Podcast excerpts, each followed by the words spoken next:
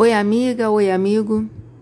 Hoje eu vou dar continuidade à leitura bíblica no livro de Jeremias. Vem comigo? Jeremias capítulo 40. O Senhor Deus falou comigo outra vez depois que o comandante-geral Nebuzaradã me havia posto em liberdade na cidade de Ramá.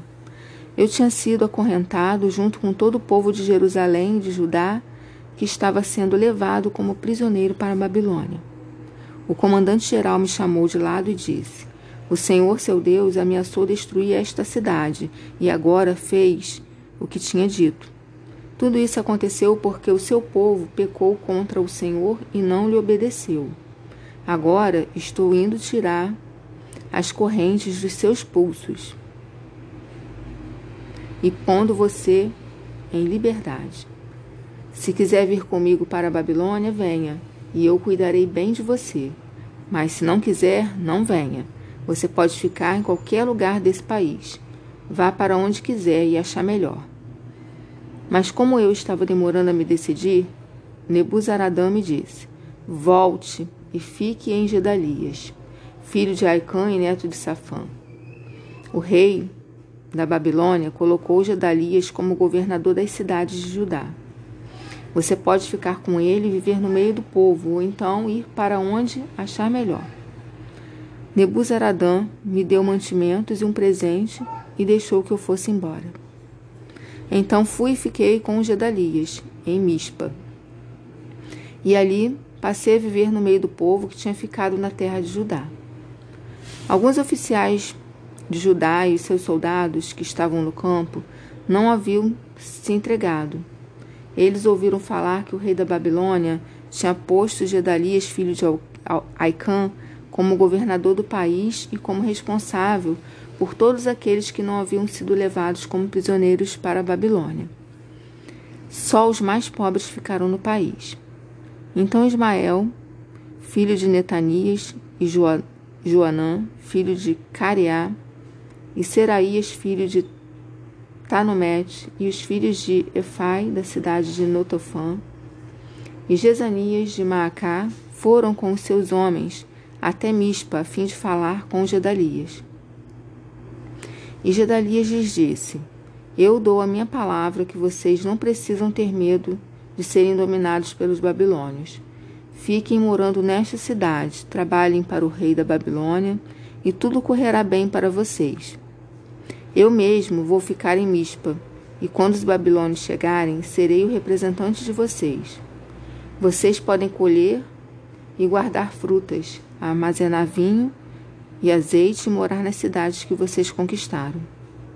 Da mesma forma, todos os judeus que estavam em Moabe, Amon, Edom e em outros países ouviram dizer que o rei da Babilônia tinha deixado que alguns judeus ficassem vivendo em Judá.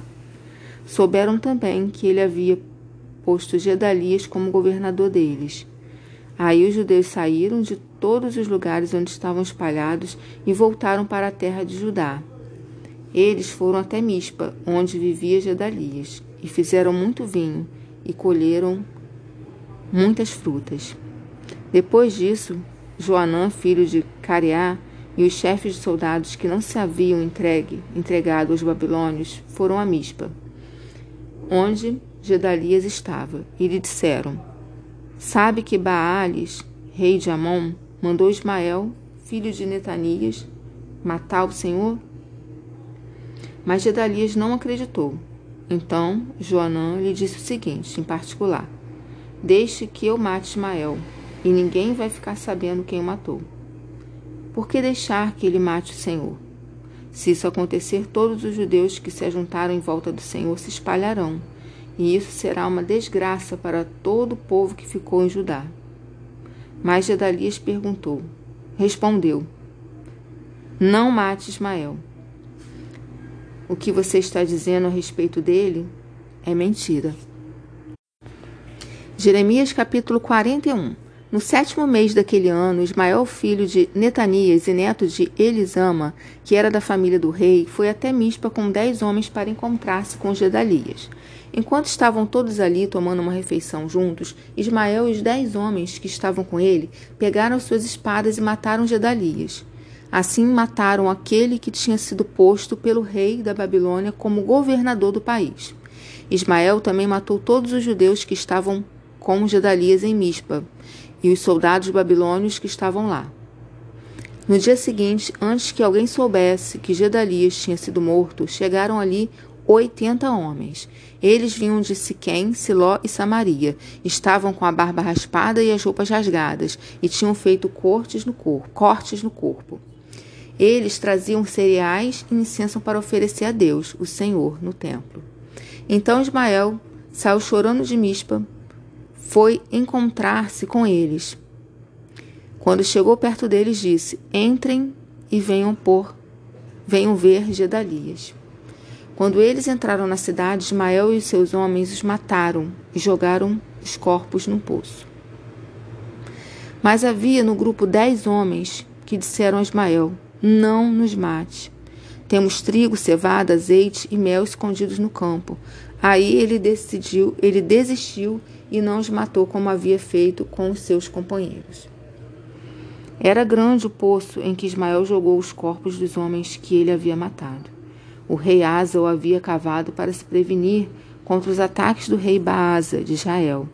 Ismael encheu esse poço com os corpos dos homens que haviam sido mortos.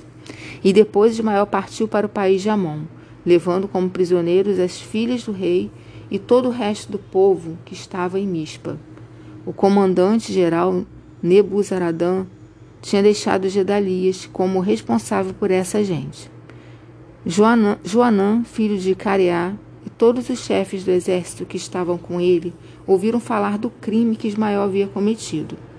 Então reuniram seus soldados e foram combater contra Ismael.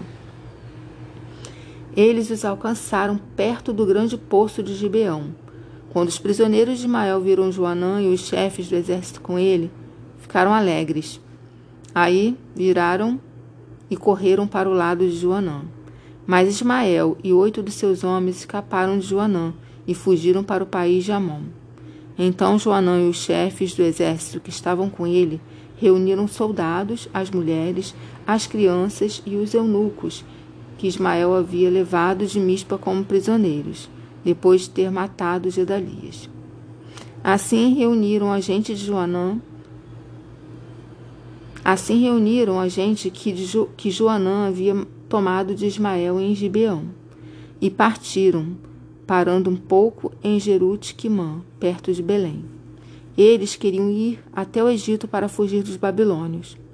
Estavam com medo deles porque Ismael tinha matado Gedalias, aquele que havia sido posto como governador do país pelo rei da Babilônia.